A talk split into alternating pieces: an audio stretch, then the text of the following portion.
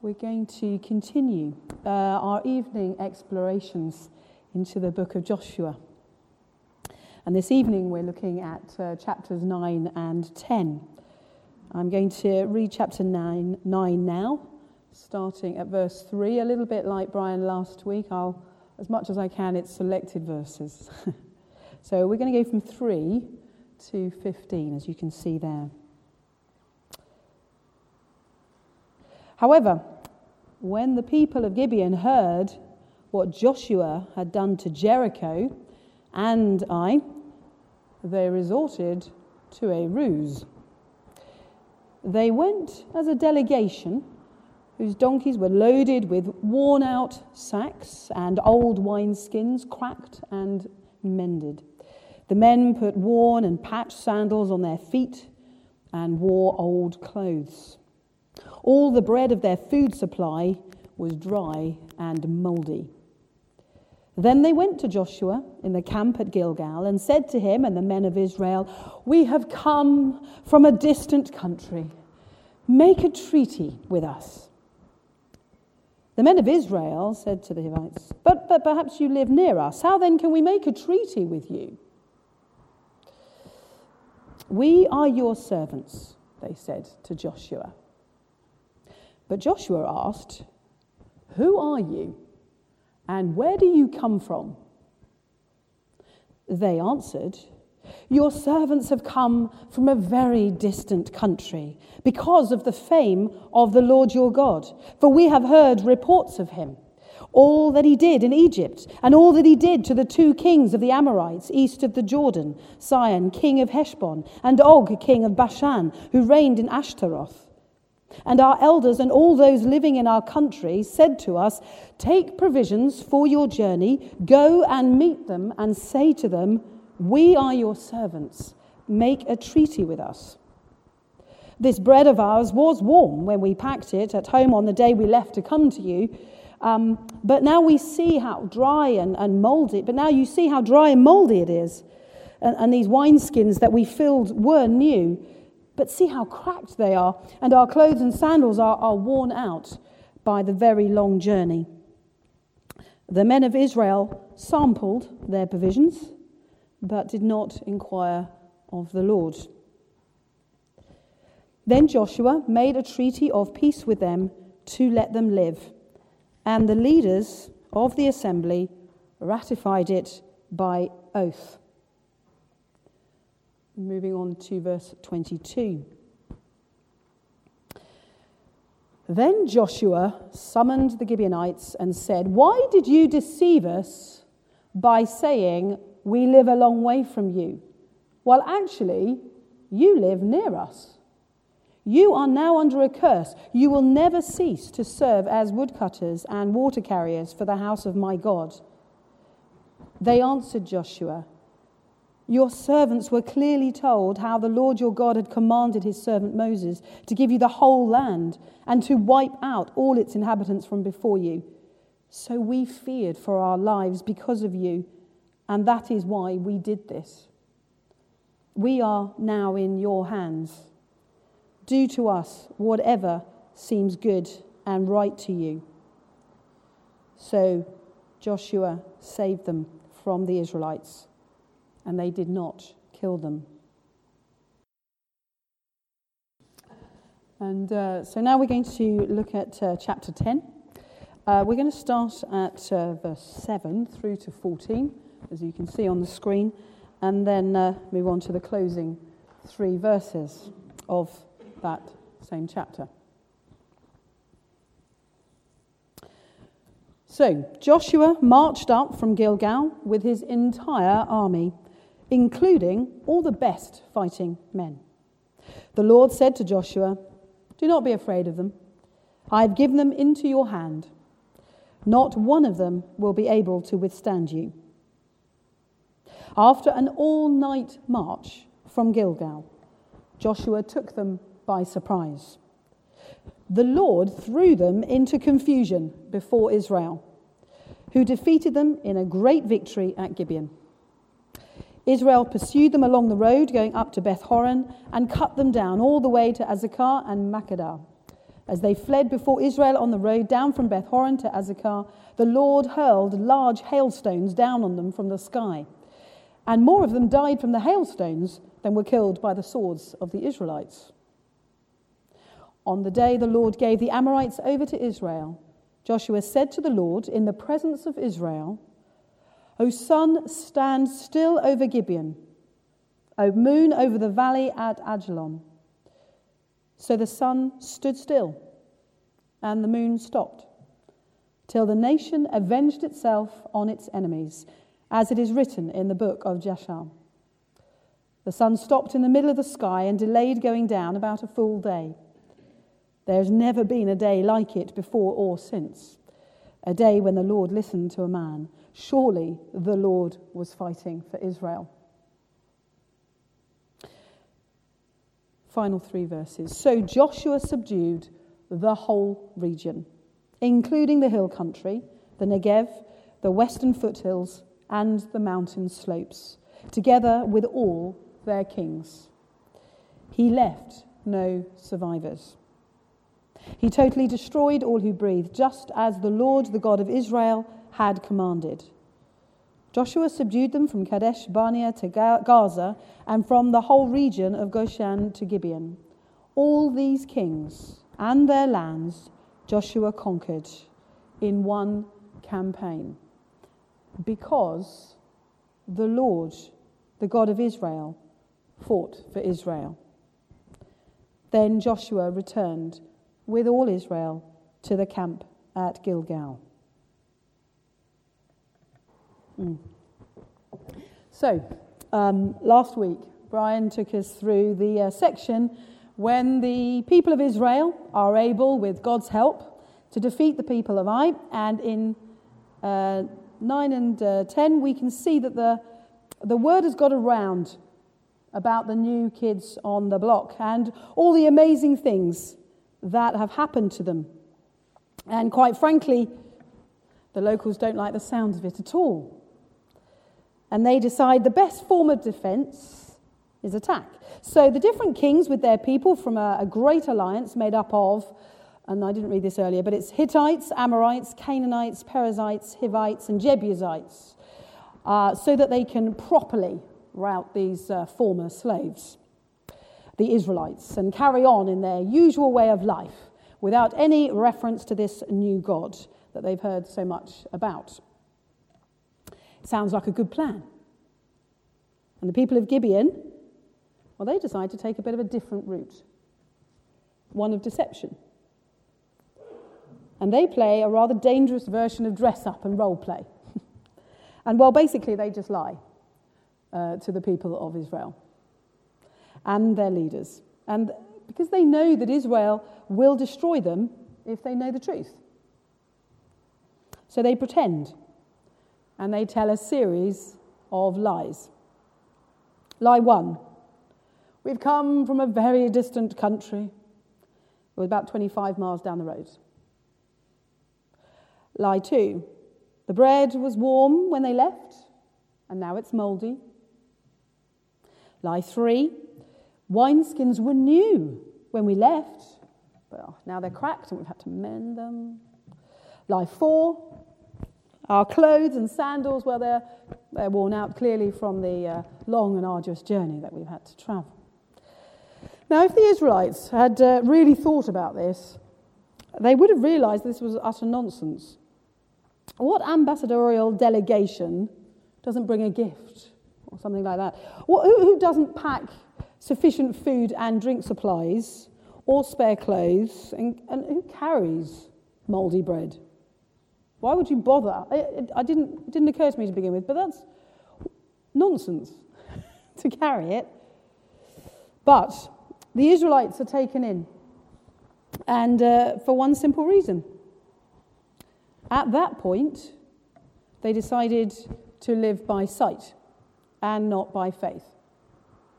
In verse 14, we read The men of Israel sampled their provisions but they did not inquire of the Lord.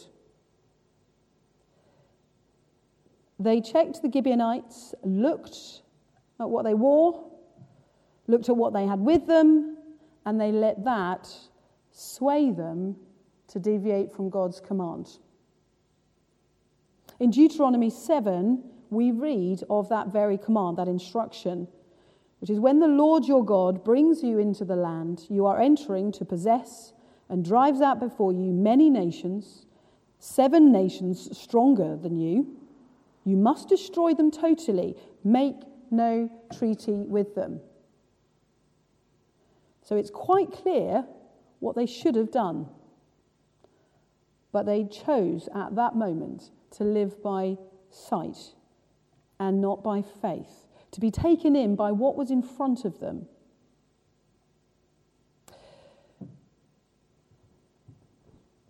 They're living by sight, not by faith. They had a decision to make here.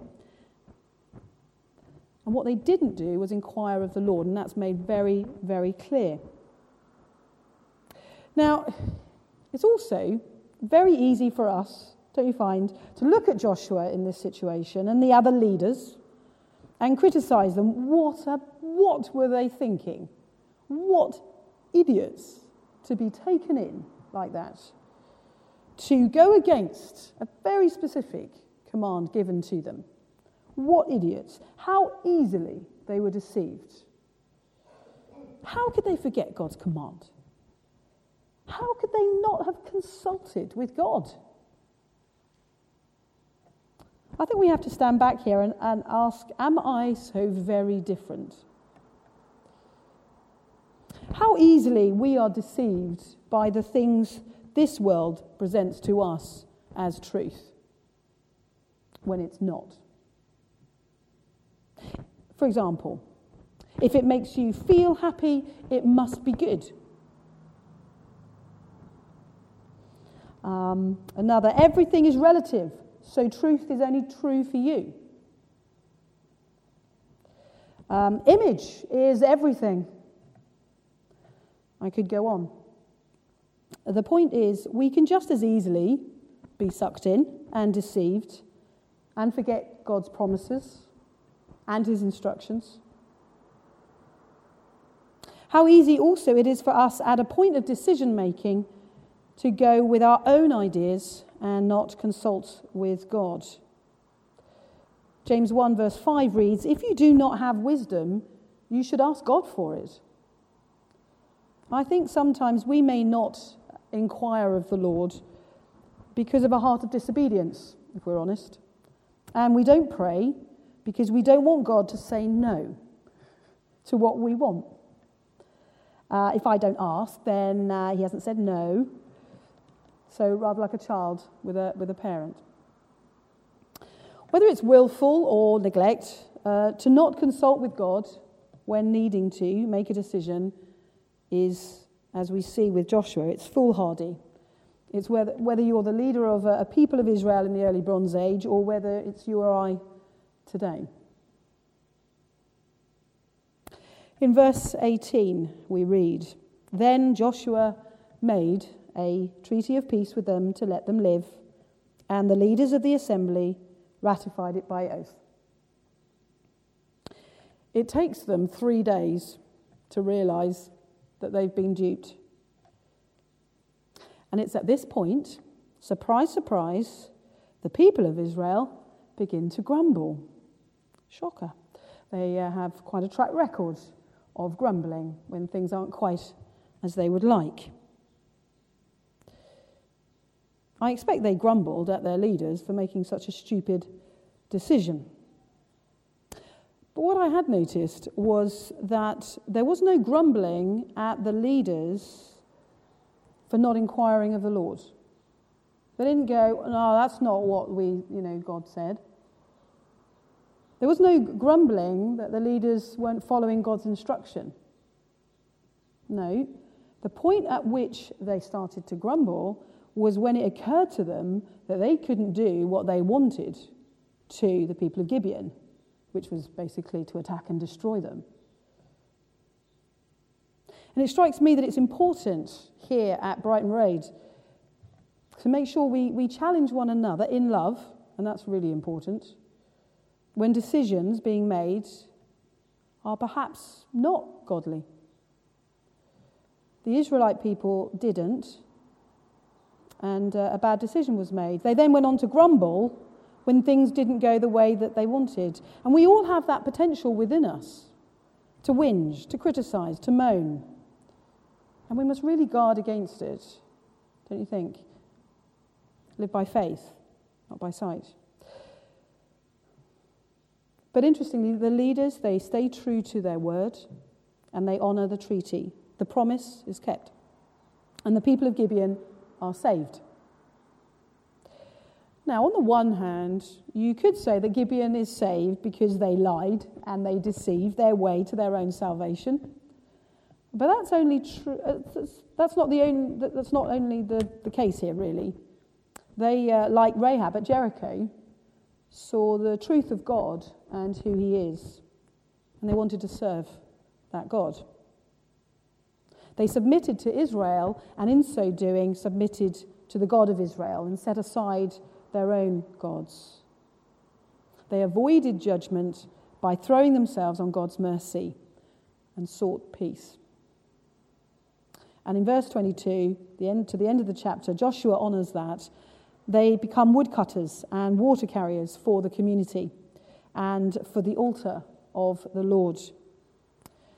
Now, I've read that it is thought that uh, the Gibeonites are the uh, group of people that are later referred to as uh, temple servants. And these are written about in 1 Chronicles, uh, in Ezra, and in Nehemiah, just to give a few examples. Interestingly, these uh, temple servants went with the people of Israel when they were sent into exile. And similarly, they actually returned with them also. The Gibeonites, it would seem, remained loyal servants somehow, out of the mistake of Joshua and the other leaders and the people of Israel, God was able to make good from it. Isn't that God's grace shown right there? God uses the mistakes we make for a good we can never have foreseen. There are times when we plough on, quite determined to do, the, do things our own way. And isn't it right uh, and life's journey isn't what we plan, but out of our mistake, uh, God can do amazing things. He doesn't give up on us or leave us saying, Well, you've made your bed, now lie in it. God's grace is so far reaching that even when we live by sight, He works so that we might be restored to be a people living by faith. So, chapter 9 alone has much to teach, but in, in chapter 10, we find these new allies of Israel and Gibeon, or the new um, allies of Gibeon, are now in trouble. The king of Jerusalem is alarmed by this new alliance between Gibeon and Israel. And so he joins forces with four other kings to work against Gibeon and attack it. And the Gibeonites uh, cry out to Joshua in verse 6 Do not abandon your servants. Come up to us quickly and save us. It is the Hebrew, um, sorry, I'll say that again.